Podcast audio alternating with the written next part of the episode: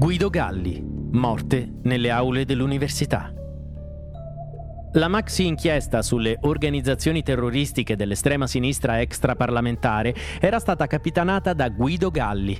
Il risultato che ottenne il giudice fu davvero eccezionale. Con lungimiranza e capacità di analisi introdusse strategie originali e nuove forme di collaborazione tra le istituzioni per la lotta al terrorismo. Un riformatore sensibile che proprio per via del suo encomiabile impegno entrò nel mirino degli estremisti.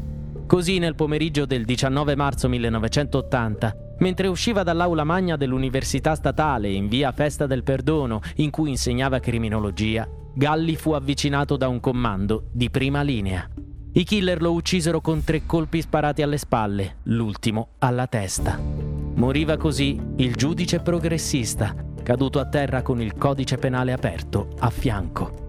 Il delitto fu presto rivendicato all'ANSA da prima linea e l'eco mediatica della morte di Galli fu enorme, non solo nell'ambito giudiziario e universitario, ma anche per l'intera città.